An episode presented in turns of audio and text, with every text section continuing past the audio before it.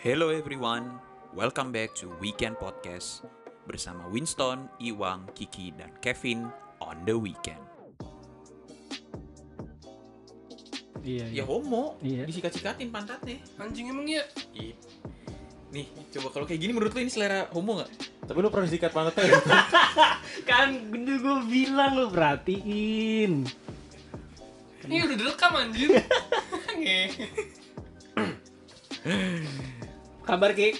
Baik, gila, alhamdulillah gue akhirnya gue pulih cuy setelah 5 hari bed rest gue. Aduh, alumni covid. Enggak alumni, suspek, tapi untung enggak positif. Karena enggak tes. Belum tentu dia negatif. Betul. Bukan, ini arahan dokter kan. Betul. Gimana dokter arahannya gimana coba? Gue bilang, "Dok, saya punya gejala gini." Itu di Halodoc gue tanya kan. Terus dikasih antibiotik dulu udah. Terus gue konsul sama dokter kantor gue. Terus katanya, "Coba kamu rapid dulu aja." Oke. Terus gue rapid sama cek lab lah tuh. Lab darah. Besokannya keluar hasilnya, gue konsul sama dokter di tempat ini gue di Ciputra Medical situ di mana? Salah satu rumah sakit lah ya. Salah satu rumah sakit. Ini nggak endorse ya. Gue biaya sendiri kok. Hasilnya emang gue gejala tifus, alhamdulillah. Kecapean gue. Memang mirip Ki dan banyak yang salah diagnos juga. Betul Ton, dan kemarin emang lidah gue sempat mati rasa. Makin pas banget sama gejala. Panas gue hari pertama 38,7. Pas. Udah pas banget. Nggak bedanya gue nggak sesak napas, batuk dan pilek. Aduh, Ki. Tapi gini. Tapi apa yang menjamin lu menyatakan diri lu tidak COVID, Ki? Allah. Apa? Siap. Tuhan. Siap. Ya, gua enggak ada kalau orang ya ngebemperin Tuhan. Iya. Lo bukan, gua pasrah aja sama Tuhan lah. Kalau emang gua COVID ya udah gue terima dan gue isolasi mandiri gitu. Tapi gue kemarin emang isolasi mandiri sekitar 5 hari sampai 6 hari. Gue enggak ngantor makanya. Tapi kerjaan aman. Kerjaan langsung lembur besok ya gue pas masuk. Sakit lagi nanti Ki. Agak sedih ya. Iya, habisnya kalau gue enggak kerja ya gue bukan anak siapa-siapa kan gitu. Oh, forsir tapi. Tapi iya. Menurut lu nih kerjaan yang paling enak tuh kerjaan apa? Kerjaan paling enak, gue sering lihat quotes di Instagram tuh hobi yang dibayar, Wang. Hobi yang dibayar. Dan itu juga kata Kang Emil gitu. Oh? Hobi yang dibayar tuh kerjaan paling enak gitu. Ya cuman gue dengan kerjaan gue sekarang ya bersyukur lah gitu kan. Sesuai dengan hobi lu ya? Enggak. Cuman ya menyiksa diri kan hobi lu Ki. Ini namanya keluar dari comfort zone. Siap, John. Tetap harus positive thinking. Oke. Tapi nih, Ton, Vin, Wang, gue sendiri sih pengennya nih ya masuk kerja nih di sebuah perusahaan nih langsung di posisi tinggi gitu, gue pengennya tapi pengennya. Kan otak lu juga gak nyampe Gi. Itu, selain otak gue gak nyampe, ibaratnya ya gue siapa lah gitu kan, orang tua gue juga bukan seorang yang punya power gitu kan. Bukan anaknya Jack Ma ya? Bukan anak Jack Ma. Emang kalau orang tua punya power gitu ada ya yang bisa masuk langsung posisi tinggi gitu ada gak sih? Ada aja. Terus misalnya lu nih pegawai di sebuah perusahaan, tiba-tiba ada anaknya seseorang masuk langsung ke posisi tinggi. Okay. Itu yang ada di otak lu tuh apa kayak anjing nih orang lu sumpah serapah lu muncul apa udah biasa. Kalau gue tergantung kejadian film. Sabar belum selesai. Oh iya. Gimana? Jiwa-jiwa yang disiksa Senin sampai Jumat begitu. Kayaknya dia pernah merasakan ada anak bos gitu ya. Enggak pernah. Cuman kalau gue tergantung orangnya dan alhamdulillah orang-orang yang tersebut itu kayak ya. Bentar, dia bilang kan dia belum pernah, tapi mau ngejawab. Apaan sih jawabannya gitu loh? Karena Senin sampai Jumat sudah disiksa, pengennya ngejawab. Apapun yang keluar jawab gitu. Tapi kayaknya jawab dulu Ki, lu dikasih hak jawab, ngejawab. Pernah nggak kayak gitu? Enggak. Gua nggak pernah. Oke, Winston aja berarti. Gimana tuh? Anjir. Gue juga pernah nggak ya gue ngelihat kondisi kayak gitu. Gak harus di kantor, lu cuman perlu pernah ngelihat atau nggak gitu Ton? Enggak harus di kantor. Enggak ini Winston dulu Ki. Lu tadi udah selesai. Siap. Anjing gue bentar banget Win. Iya. Tai, ada masalah apa sih sama gue? Covid.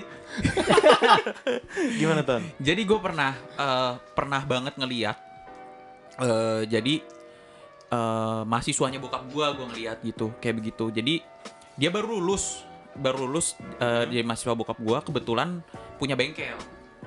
Bengkel apa nih? Bengkel ban. Apa nih? Becak, ban motor, mobil, delman, ban sepeda, pesawat, ban troli. ban mobil. Dia punya bengkel ban mobil. Nah, selama ini gue ganti ban mobil itu di dia di tempat bapaknya. Ini perusahaan bapaknya. Okay. Oh gitu. Dia nggak pernah in touch sama bisnis ini. Gue nggak pernah ngelihat dia ada di bengkel itu. Sama sekali nggak pernah ngelihat. Nah, dia lulus habis itu dari universitas. Bahkan sampai S2, Bin. Lulusnya sampai S2. Mm-hmm. Udah beres. Tiba-tiba dia ada di bengkel itu. Dan kebetulan bokapnya udah tua, udah nggak incas di bisnis itu. Masa pensiun lah ya. Iya, pas gue nanya ke sana pas mau spooring balancing ban troli gue tadi itu, si bapak mana gitu? Iya, ini mana? Oh, ini sekarang yang in charge di sininya anaknya si ini gitu namanya. Ya, dan ya, posisinya jelas udah setara owner gitu. Dan gue melihat bahwa ya muka yang si manajer-manajernya itu yang ibarat kata pegangan bapaknya itu ya agak murung-murung tipis-tipis gitu. Jadi di bawah anak yang ujuk-ujuk nggak pernah in charge di bisnis, nggak pernah ini, ya tiba-tiba jadi leader. Jadi ini nama posisinya posisi ujuk-ujuk ya. Posisi ujuk-ujuk. Tapi kinerjanya bener Ton. Gini Ki, Winston nggak tahu karena Winston kesana cuma ganti ban, habis itu pulang. Kecuali Winston seenggaknya di sana jadi kasir gitu ya. Tiap hari ada di sana, lu boleh tanya itu ke Winston. Kinerjanya gimana? Gue sih, tapi beda. Gue ngelihat ada perbedaan dari bapaknya.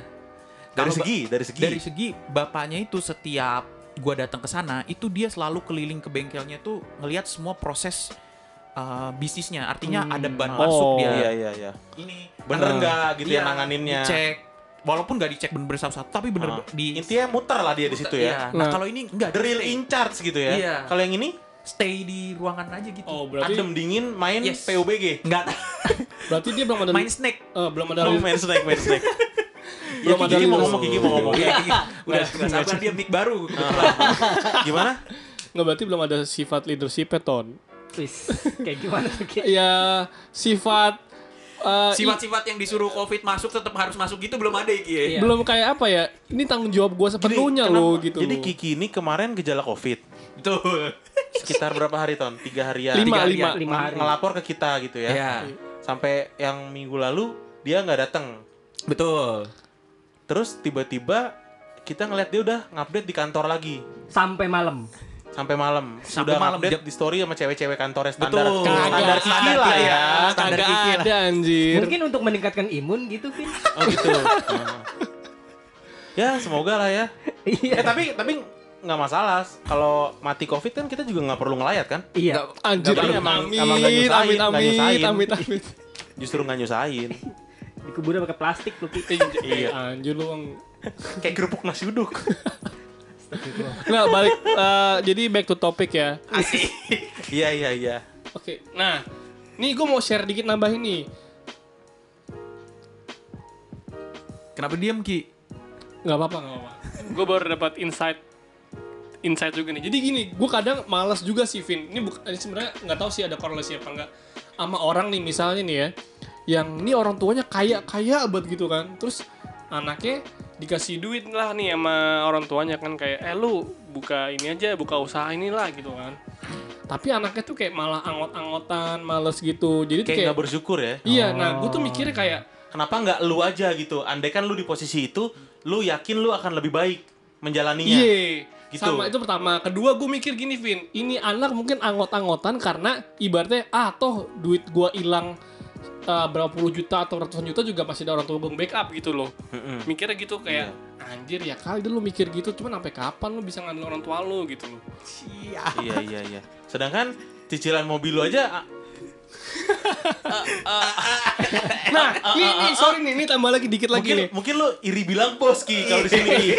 Ini kalau hashtag zaman sekarang iri bilang bos. Gue lebih ke merenung sih pas kayak gitu kan. Sama atau lagi pas cicilan lu udah lewat. Bukan. Jadi gue baru baca kemarin artikel nih kan, salah satu anak dari petinggi lah ya. Seseorang itu, iya, bisnisnya rugi. Dia pernah rugi bisnis 1M. Dan dia cuman mengurung diri di kamar. Rugi 1M ngurung diri di kamar. Gila, kalau gue rugi 1M bisnis udah ngubur diri kali. 1M cuy, cuman ngurung diri di kamar anjir. Terus selesai masalahnya. 1M ngurung dia di kamar, selesai nggak masalahnya? Kurang paham. Nyari ya, gue kurang tahu. Ya gue nggak kenal, masa gue nanya, kemarin masa lalu kelar nggak yang rugi bisnis gitu gitu kan? Nggak mungkin kan? Iya. Cuman jadi Kiki ini emang sebenarnya nggak tahu beritanya, cuman tahu dari obrolan kita sebelum podcast. Oh, gitu. Gue lanjutin karena emang Kiki nggak punya bahan, modal mic juga baru ada hari ini, jadi gue lanjutin. Terus, jadi COVID juga, jadi saraf ada yang kena mungkin. Jadi beritanya tuh gini, jadi dia rugi 1M, terus karena rugi 1M dia ngurung diri di kamar. Okay. Semalaman doang. Besok paginya udah bikin bisnis baru. Nah ini baru ceritanya bener lagi, lengkap. Gitu. Bukan, gue kenapa enggak masih gini. Bisa bilang bukan dia. Bukan gitu. Gue kenapa enggak kelarin biar gue ngasih porsi masing-masing buat bicara gitu. Iya.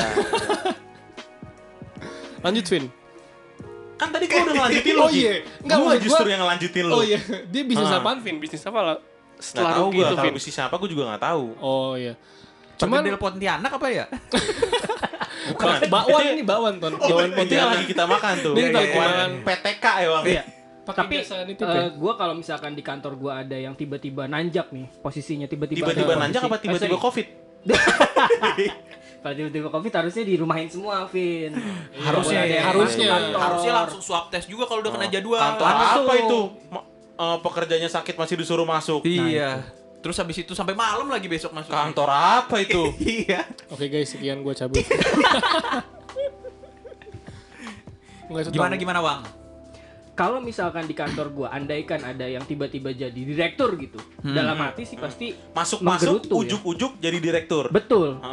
Dalam hati sih pasti menggerutu. Cuman kalau misalkan guanya masih butuh duit guys, pasti siap bos. Oke 86. Si Vin gitu kalau kacamata kuda aja udah. Iya, udah bodo amat. Apalagi gue yakin sih andai kan orang tersebut masuk dalam jangka waktu 1 sampai 2 minggu pasti pegawai lain udah tahu dong. Iya. Oh, ternyata titipannya si Pak ini. Oh, ternyata anaknya Pak ini gitu. Jadi betul. Kayak ya udahlah dia anaknya si Pak ini gitu-gitu kan. Iya. Tapi sih ya kalau gue misalnya ada yang kayak gitu, gue memaklumi asal mungkin emang dia kinerjanya bagus dan dia attitude dan mannernya tuh ke orang-orang tuh kayak low profile segala macam gitu, nggak nunjukin. Gue lebih respect sama yang kayak gitu, yang kayak diem, malah kita yang tahu sendiri, anjir nih orang anaknya ini. Okay. Gue lebih respect kayak gitu. Kalau yang nggak respect sama yang kayak gimana? Kayak ya sering pamer aja gitu. Contohnya? Kasih tahu Wang. Gimana? Gue nanya nih, misalkan. Jadi sebentar Wang, sebelum lu ngomong. Iya. Jadi ini teman-teman bisa tahu kalau ada sanak saudara kalian atau kalian terkena COVID, memang afternya nih kayak gini nih. Over ya? Iya maksudnya nggak bisa menyelesaikan pembicaraan, terus habis itu juga kekurangan bahan. Nggak gini. Ya, jadi, contohnya gini. Oke lah. Case ini satu case ya misalnya ya. Kayak misalnya bapaknya seseorang nih kan. Betul. Nah dia itu selalu ngepost di sosmed atau apa prestasi bapaknya gitu. Kayak setiap seminggu ada kali 5 kali atau 10 kali misalnya ini ya. Menurut gue sih nggak apa-apa asal dilakukan dengan wajar. Cuman kalau terlalu sering frekuensinya kayak orang mikir kali ini prestasi bapak lo gitu kan ya. Sebagai anak bangga nggak apa-apa lah ya. Cuman akan lebih baik lagi kalau prestasi lo yang di post gitu lo atau di expose ke publik kayak gitu lo. Enggak, ini menurut gue nggak nyambung. Anjir. Kan tadi ngomonginnya kan contoh anaknya pamer apa di kantor kan. Iya. Gue expect-nya itu pamer gesper LV kah, pakai mobil pintu 1 kah, masuknya dari atas atau gimana. Kok ini kayak kok jadi sosmed, berarti kan hitungannya lu yang kepo ke sosmed dia. Iya. Kan ada yang nggak bener nih. Ada yang nggak bener nih. Di lingkungan gue nggak ada yang kayak gitu, Vin. Berarti kalau nggak ada, mohon jangan ngasih contoh. Kasih porsi ke Iwang, gue sama Winston. Jadi intinya dari pembicaraan ini, kalau lu nggak ada bobotnya, diam daripada ngomong nggak jelas. Tapi gitu kan Ton yang lu mau Ton maksudnya Ton. Tapi kan berdasarkan obrolan kita sebelumnya, ini kan memang harus ada yang dibuat-buat podcast ini biar enggak gitu. Enggak. Berarti dari tadi omongan lu dibuat-buat. Enggak. Sebelumnya kan kita ngedoain lu supaya jangan kena Covid gitu. Itu aja. Iya. Dan kita nyuruh lu untuk swab secepatnya. Iya. Tapi enggak lu lakuin. Ya udahlah, kita maklum. Udah terasa nih kan. Dan alhamdulillahnya kualitas otak menurun. Sel-sel otak. Iya, imun jelas jatuh. Selama gue isolasi mandiri gue minum Neurobion. Nah, ini biar apa ya, biar nggak bodoh-bodoh banget jadinya gitu. Bodoh aja. Lu grogi kali Ki, nih mic baru Ki. Enggak juga sih Bang. Enggak. Mic pego aja anjing. Enggak lah Pin. Pego itu cicilan 6 bulan, jadi harganya sejutaan lah. Berapa? 6 kali pego 900, belum habis sejuta juga. Ya. 900 masih Bang. Iya. Bohongnya naik dikit dong. Kan pakai gosen ini instan. 150 kembali ke laptop. Oke. Gimana Ton? Nah, dia cuma ketua kan, cuma ngembalikin, tapi orang yang suruh ngomong gimana Ton, gimana Vin, gimana Wang iya, gitu loh. Itu strategi basa-basi ya. Gimana. Basa-basi tingkat teratas itu udah ya. Basa-basi yang paling basi, seperti yang kita bahas di sebelumnya. Tapi sebenarnya Pin, kalau di dunia kantor sih ya, gue nggak tahu nih kalau misalnya di industri kreatif kayak lu ya. Kalau di dunia kantor itu memang untuk level-level tertinggi kayak direktur gitu-gitu, memang tidak dibuka secara umum Pin. Jadi yang bisa dapat posisi itu memang orang yang oke, yang qualified pada posisi itu, tapi juga punya networking. Punya networking. Kalau itu bukan perusahaan negara ya, selain networking mungkin dia punya hubungan keluarga atau hubungan kerabat dengan salah satu pemilik. Nah, berarti bisa gitu. Jadi anaknya bisa jadi ponakannya, betul. Ataupun tidak ada hubungan darah pun bisa. Tapi yang terjadi gimana? Yang udah-udah kayak begitu Bin. Jadi misalnya perusahaan A nih, dia mau mencari direktur keuangan misalnya, nggak mungkin kan dia ngebuka lowongan di JobStreet. Nggak mungkin direktur keuangan Lina JobStreet itu nggak mungkin. Jadi lu Ki nggak usah ngarep-ngarep tiba-tiba lu jadi direktur Ki dari JobStreet. Nggak ngarep. Tadi ngomongnya pengen. Tadi di awal pengennya masuk perusahaan langsung posisi tinggi. Posisi berarti tinggi. Berarti itu bisa dijawab, itu tidak mungkin terjadi. Nggak mungkin. Vin, ini gejala COVID juga apa ya? Enggak. Bukan gejala halusinasi sih kayaknya. Bukan direktur. Coba deh Bang di Google deh. Di COVID tuh ada nggak sih gejalanya yang halusinasi? Halusinasi berlebih gitu. Direktur tuh panjang tesnya, prosesnya anjir, kayak fit and propernya terus. Panjangan mana sama swab Ki? Prosesnya. Kalau swab 3 hari Vin. Oh, 3 hari yang paling murah itu. Yang paling murah 900.000. Jadi gitu. Jadi kalau di perusahaan memang ya pasti kayak begitu prosesnya, memang ya dia harus punya networking, harus punya apa, kalau di perusahaan private ya dia punya hubungan sama owner gitu. Betul. Karena memang kalau misalnya kayak nyari direktur keuangan ya nggak mungkin open gitu kan. Mereka cuma cari calon-calon terbaik, misalnya 3 terbaik aja. Kandidat lu, ya. Lu punya teman siapa, lu punya ini siapa, ini berarti siapa. Berarti bukan dari jabatan di kantor tersebut yang di bawahnya dinaikkan. Kalau setahu gua Pin, kalau untuk level direksi itu nggak bisa dari pegawai. Dia harus dari keluar dulu gitu. Harus keluar dulu baru dicalonkan jadi direktur. Betul. Kayak gitu. Berarti bisa ex perusahaan itu. Bisa. Tapi bisa keluar dulu. Iya. Oh, unik juga ya. Kayak gitu sistemnya. Baru tahu nih gue nih. Untuk sampai level direktur. Jadi buat yang dengar yang gembel-gembel kayak gue yang enggak pernah masuk kantor, jadi bisa tahu nih. Loh, tapi kan sama Pin. Emang kalau lu di industri kreatif, networking kayak begitu-begitu lu bisa jadi ini. Iya. Juga karena networking sama aja kan sebenarnya. Enggak pakai keluar dulu Ton. Langsung aja. Nah, ini gue titik beratkan uniknya di keluar dulunya itu loh. Betul. Keluar dulu. Makanya kan kalau zaman sekarang Pin, milenial nih ya.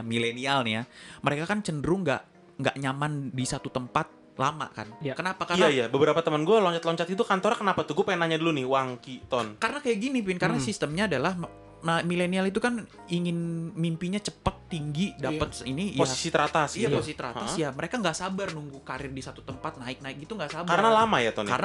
Karena kalau di perusahaan yang lebih sustain, lebih tinggi, ya kayaknya bisa dibilang nih ya, ekstrimnya adalah nunggu yang di atas mati dulu baru bisa. Iya, betul. Baru bisa naik. Antriannya panjang. Tapi bisa jadi gini enggak sih? Misalnya lu masuk batch-nya bareng sama si Mas X nih, si Mr. X ini. Yes.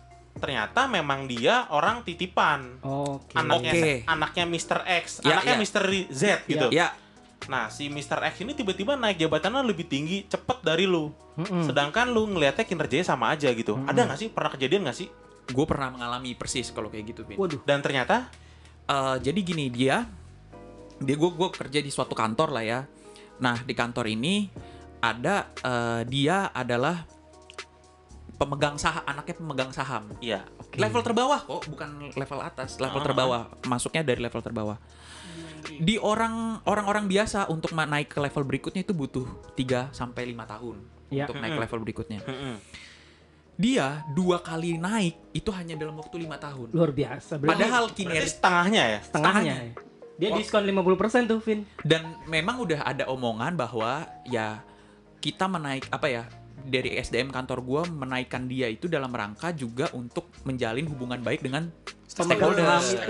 Oke, gitu, Bi. Jadi ada misi-misi tersembunyi, betul, yang tidak tertulis. Yang tidak tertulis, betul. Tapi itu jadi rahasia umum, Tom. Rahasia umum? Ya kayak. Ya karena Winston tahu itu udah umum, Ki.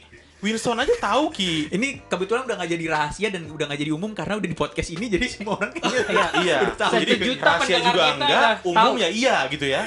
Iya, jadi tapi kalau kita semua ngerasanya ya dia anaknya siapa lah. Ya kita lu siapa juga mau nuntut-nuntut sama kayak dia, orang kita bukan anaknya siapanya juga gitu kan. Gitu. Iya. Tapi kalau kita bicara soal Kiki tadi nanya kinerja, iya.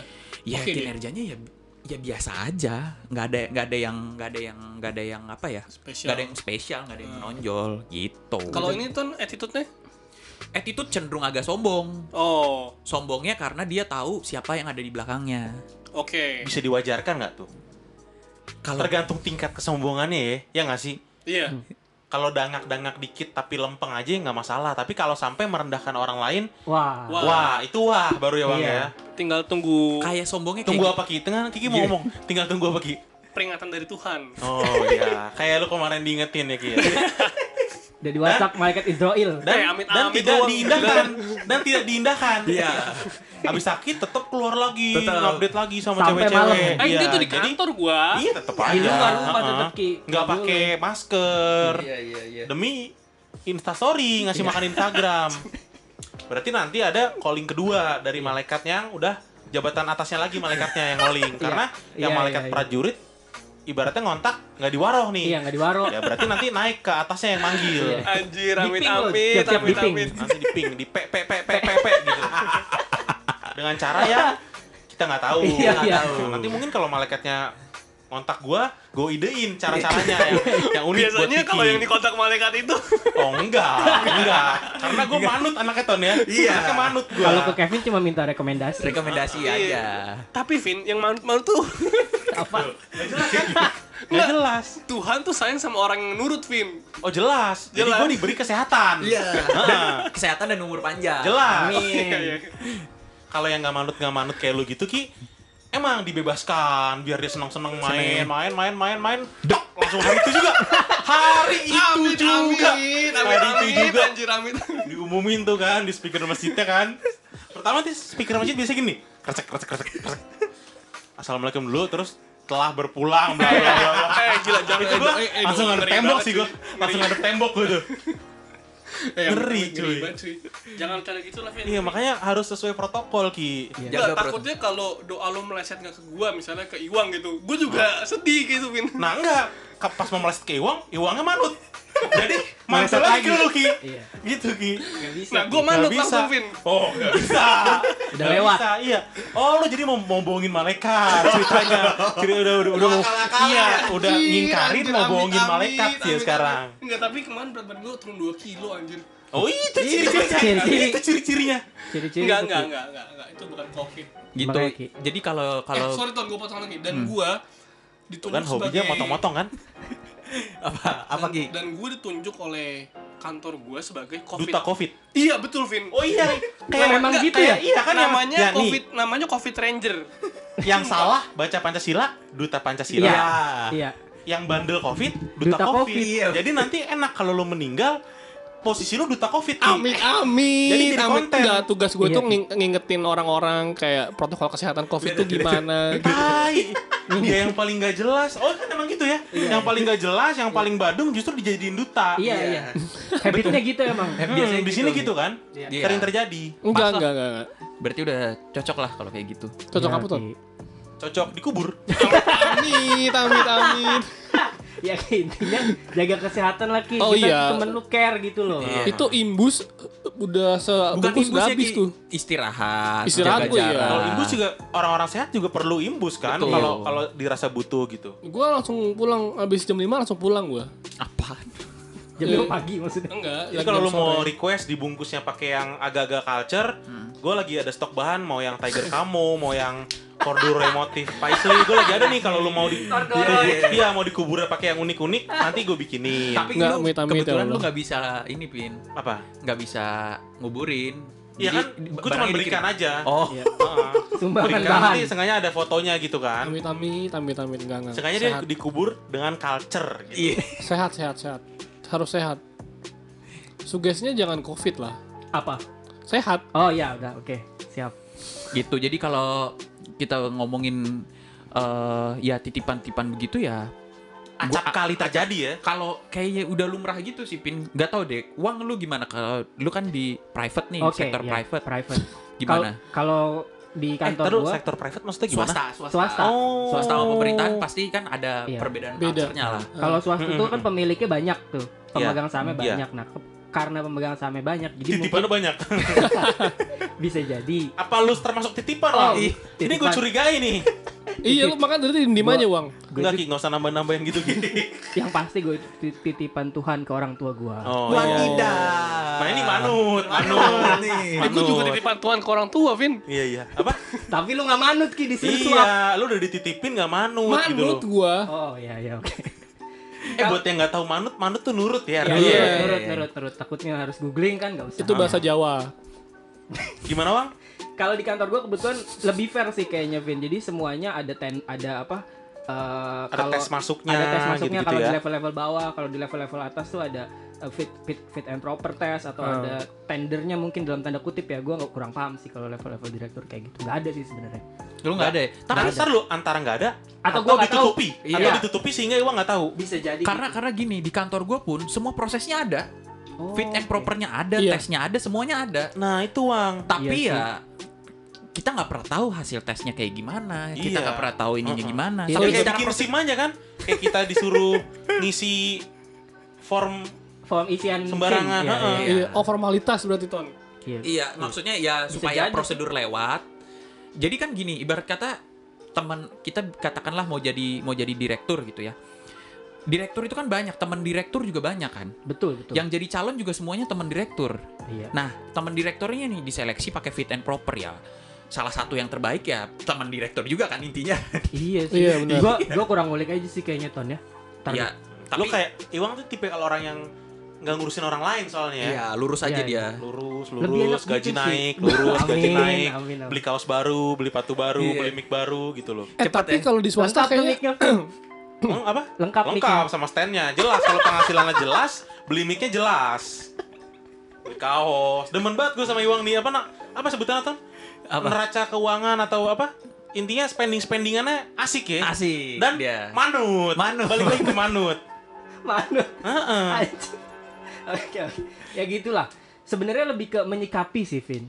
Maksudnya di luar kasus-kasus yang tadi titipan-titipan kan kita sebenarnya enggak ada pilihan juga. Memang gak ada pilihan. Cuman kalau kita ngelihat fenomena kayak gitu kan ya ada aja kan. Ada pastinya. Aja. Tinggal kita menyikapinya gimana. Iya. Kalau yang lagi rame di sosmed tuh kayak yang wah si artis X nih kuliah di mana bisa nyampe ke luar negeri, bisa nyampe ke Spanyol, ke Amerika dan bla bla bla. Iya. Terus dibahas ternyata ya lihat dulu dong siapa bapaknya. Iya. Betul. Ya kalau lau-lau memimpin kayak gitu ya nggak bisa cuy. Ini ibaratnya dia mulai dari 1000 lalu mulai dari 0 gitu loh. Udah startnya udah beda. Iya, ibarat kata balap lari, finishnya sama-sama di bundaran HI, tapi dia startnya dari Menara BCA. Kita startnya dari di Rawamangun. Rawamangun. Iya, kita mau start lari, mereka mau makan bakso dulu juga bisa. Iya, gua mau naik Honda Beat dia lari juga cepetan dia tetap. Iya, tinggal nyebrang. Betul.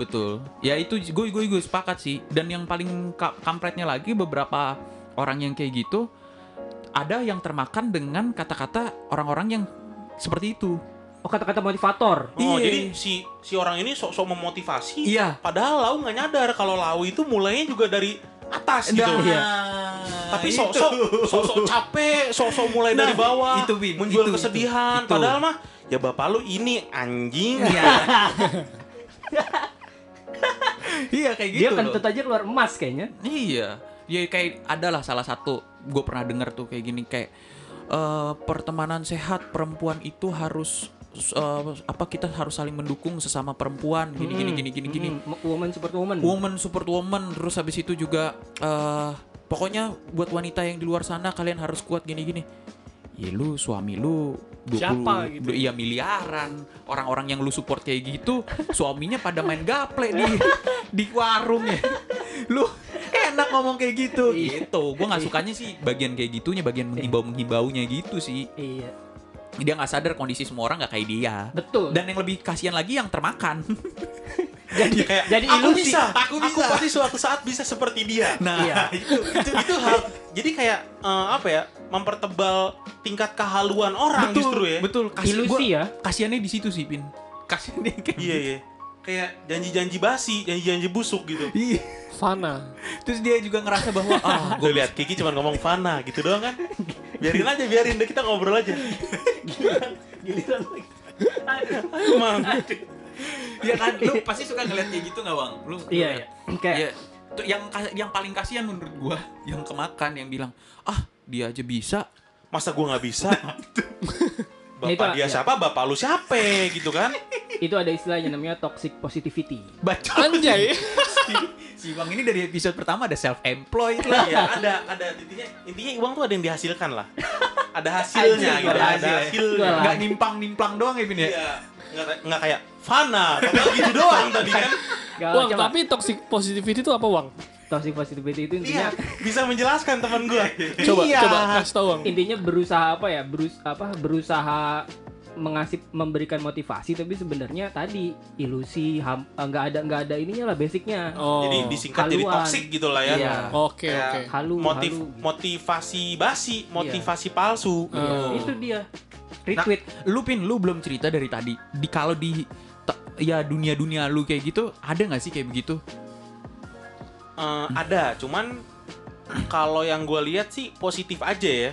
Positif itu gimana? Jadi misalnya bokapnya itu pemain besar di kain atau intinya punya pabrik apa dan rata-rata bapaknya itu produksinya untuk yang lebih massal lagi, misalnya untuk produksian kain yang sepulau Jawa atau gimana gitu. Intinya yang besar-besar, yang produk-produk rakyat lah ya, yang kuantitinya gila-gila, yang suppliernya siapa. Anaknya ini bikin brand yang culture, bikin yang dalam tanda kutip versi gaulnya lah.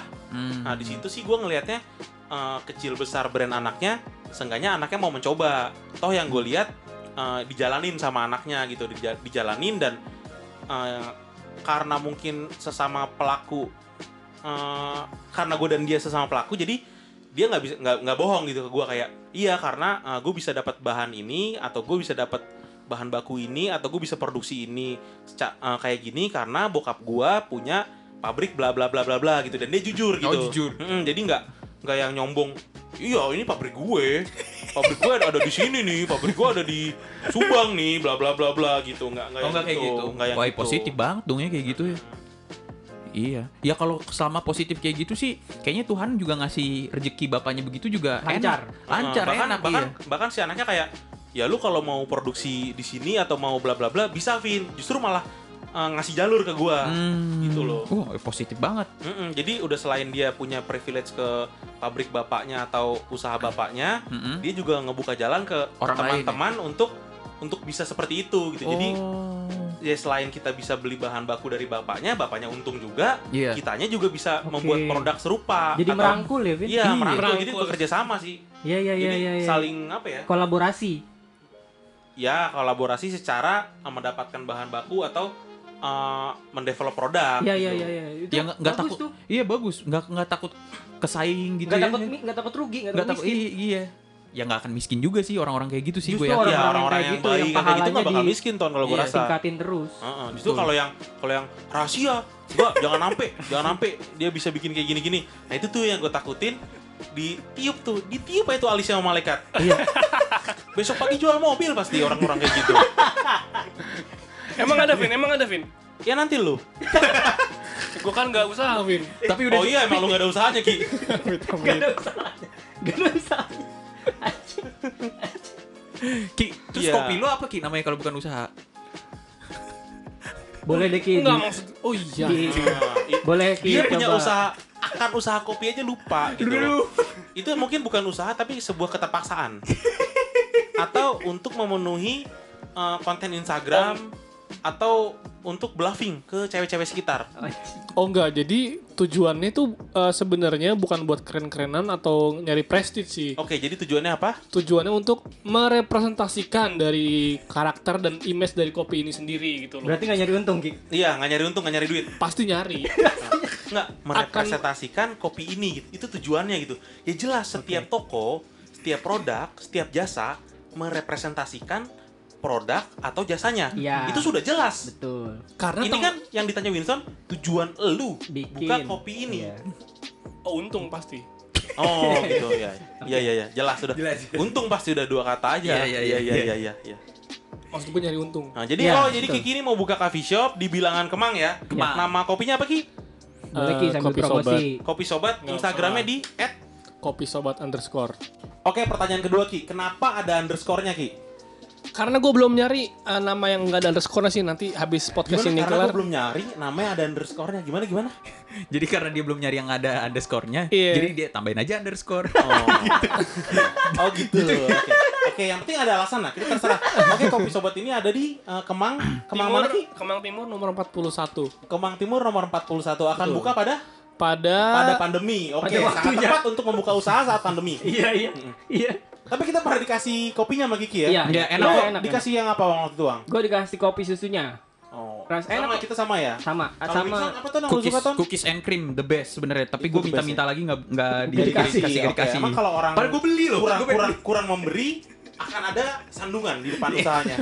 Gitu ya. Padahal lu mau beli enggak minta gratis, Ton? Iya, gue mau minta gratis. Iya, nanti gue bawain, Ton, enggak usah bayar. Tapi support kok, Ki. Iya, kita support terus. Makasih ya. Kita enggak tahu. Selalu manut. Manut gue. Manut. Kata kunci inti manut kan. Kalau kata orang tua tuh. Jadiin judul apa? Judul kan harusnya manut deh. Manut. Iya. Enggak. Gitu. Jadi kalau di tempat lu ini ya, Pin ya. Di dunia lu ya. Positif aja kayak gitu ya.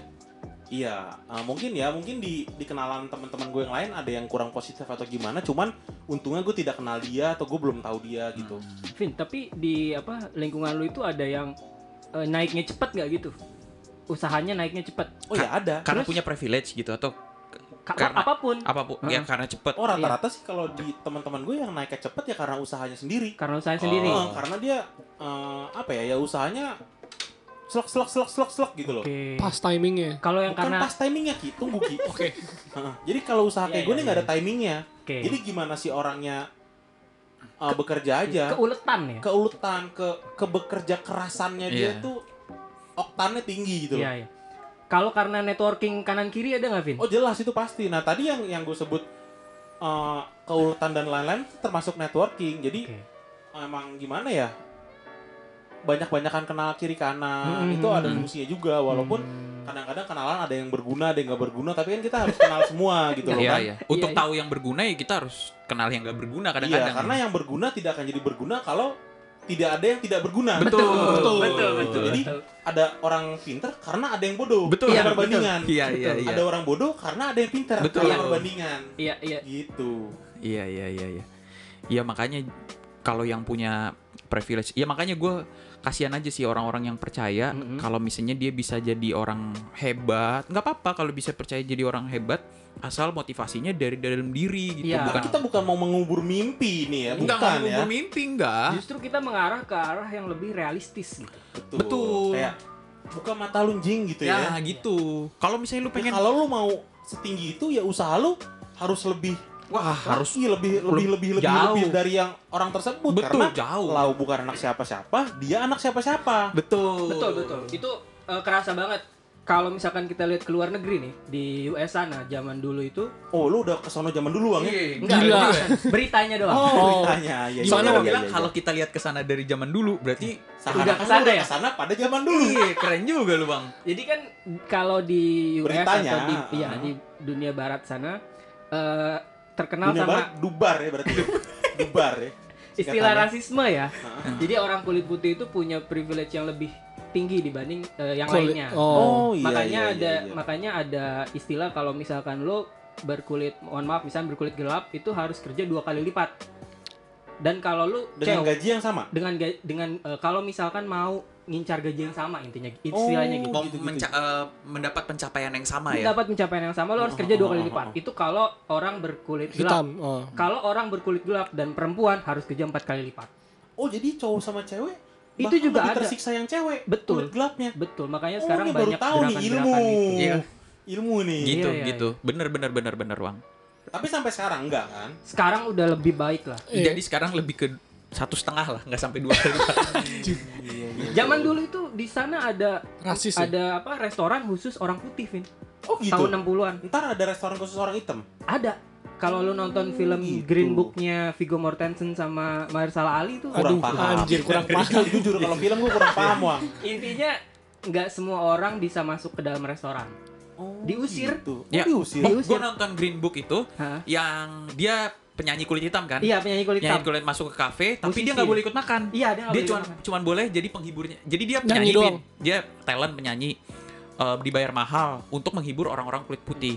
Nah, sambil kan biasanya kalau misalnya namanya talent sebelum makan kan, sebelum nyanyi tampil konsumsi. Iya, dia makan di restoran. Iya, kalau misalnya di restoran ya ikut makan di meja restoran. Dia nggak boleh, dia makannya harus di dapur. Iya. Oh gitu. Itu di film itu kayak gitu ya kan? Iya, betul.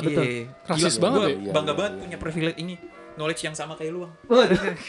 Iya. Kalau ASEAN juga gitu ya katanya ya? ASEAN apa Indonesia? Kayak gimana tuh? Soalnya jujur gue pernah ngelamar di sebuah, karena gue suka banget drum. Gue pernah waktu gue baru lulus, gue pernah ngelamar untuk magang di sebuah perusahaan drum handmade. Oke. Massachusetts. Iseng aja gue. Massachusetts. Oke. Karena gue suka banget sama indie brand. Boston. Ternyata gue cari info, gue buka-buka forum, ternyata mereka tidak menerima pegawai atau anak magang mungkin ya, yang ASEAN.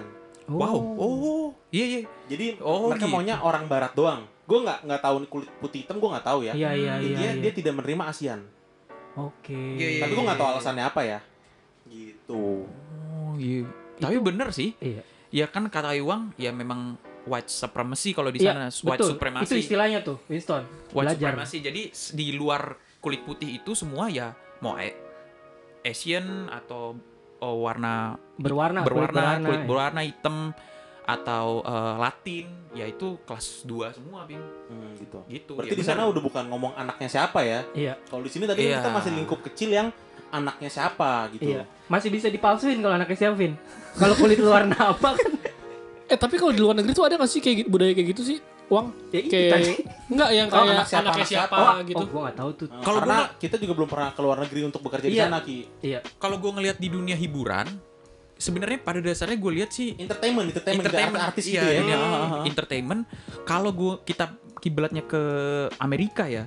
Amerika tuh sebenarnya hampir sama kayak Indonesia, kultur privilege-privilege-annya itu, KKN-KKN itu hampir sama. Kayak contohnya Jaden Smith. Anaknya Will Smith. Iya. Halle Bailey juga kan. Tapi kan jelas Ton, skillnya, karyanya.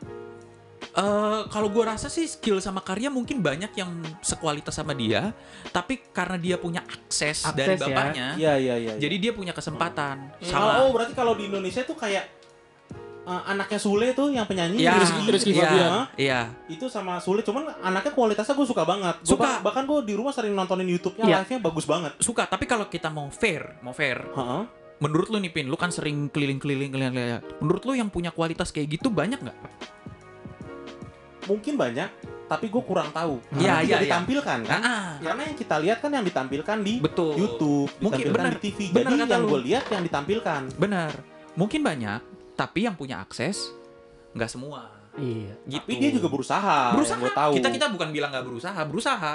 Jaden Smith itu juga berusaha dari mulai film pertamanya dari. Tapi kalau dibilang lebih mudah, jelas lebih mudah. Betul. Tapi jangan bilang Jaden Smith aja bisa. Kenapa lu enggak? Gitu. Bandinginnya anak Will Smith aja. Jangan gitu. Sedangkan lu cuman casting iklan susu Denko gitu ya. Itu akan bisa mungkin. Kayak ini juga Pin, George Bush, presidennya Amerika, itu sebelumnya bapaknya juga presiden Amerika. Iya, betul. Oh gitu. Jadi makanya gue bilang kulturnya itu untuk perkakaenan, privilege gitu sebumi, hampir-hampir sama. Amerika sama Indonesia tuh kalau gue lihat hampir-hampir sama kadarnya. Jadi makanya kalau George Bush, dia kan anak presiden juga tuh. Dulu bapaknya George presiden Bush. Terus dia jadi presiden. Bill Clinton presiden, istrinya nyalonin. Jadi wakil presiden juga. Iya. Jadi kalau kita lihat pengetahuan Winston tuh lebih ke barat ya. Lo kayak gak cocok tinggal di Indonesia bukan. Apalagi di Rawamangun tuh lo kurang cocok Itu common sense. Cocok lo tinggal di Kanada. Gitu ya nggak bang? Itu semua orang tahu aja. Gue nggak tahu maksudnya bukan orang. Gue juga nggak tahu ton. Nggak semua orang tahu. Nah makanya maksud gue, tapi gue nggak pengen. Ya maksud gue bukan nggak pengen ya. Lu jangan kayak gitu. Iya. Jangan maksudnya si George Bush aja bisa jadi presiden masa Amerika lagi bisa, gitu ya. Iya maksud gue. Padahal bapak lu cuma preman gang gitu. Lu berharap jadi seperti anak George Bush atau jadi George Bush gitu ya. Terus ada lagi yang ngomong gini juga nih. Obama. Bilang Obama dulu SD di Indonesia. Dia bisa jadi presiden di Amerika. Masa gue gak bisa? Nah, padahal gue udah pernah makan nasi goreng Obama loh gitu. Jangan juga, Obama itu lulusan Harvard gitu. Jadi tolonglah jangan. Boleh bermimpi, tapi sewajarnya dan lihat siapa yang lu jadikan panutan. Iya. Dan jangan lupa berusaha. Betul. Dan manut. Lu ki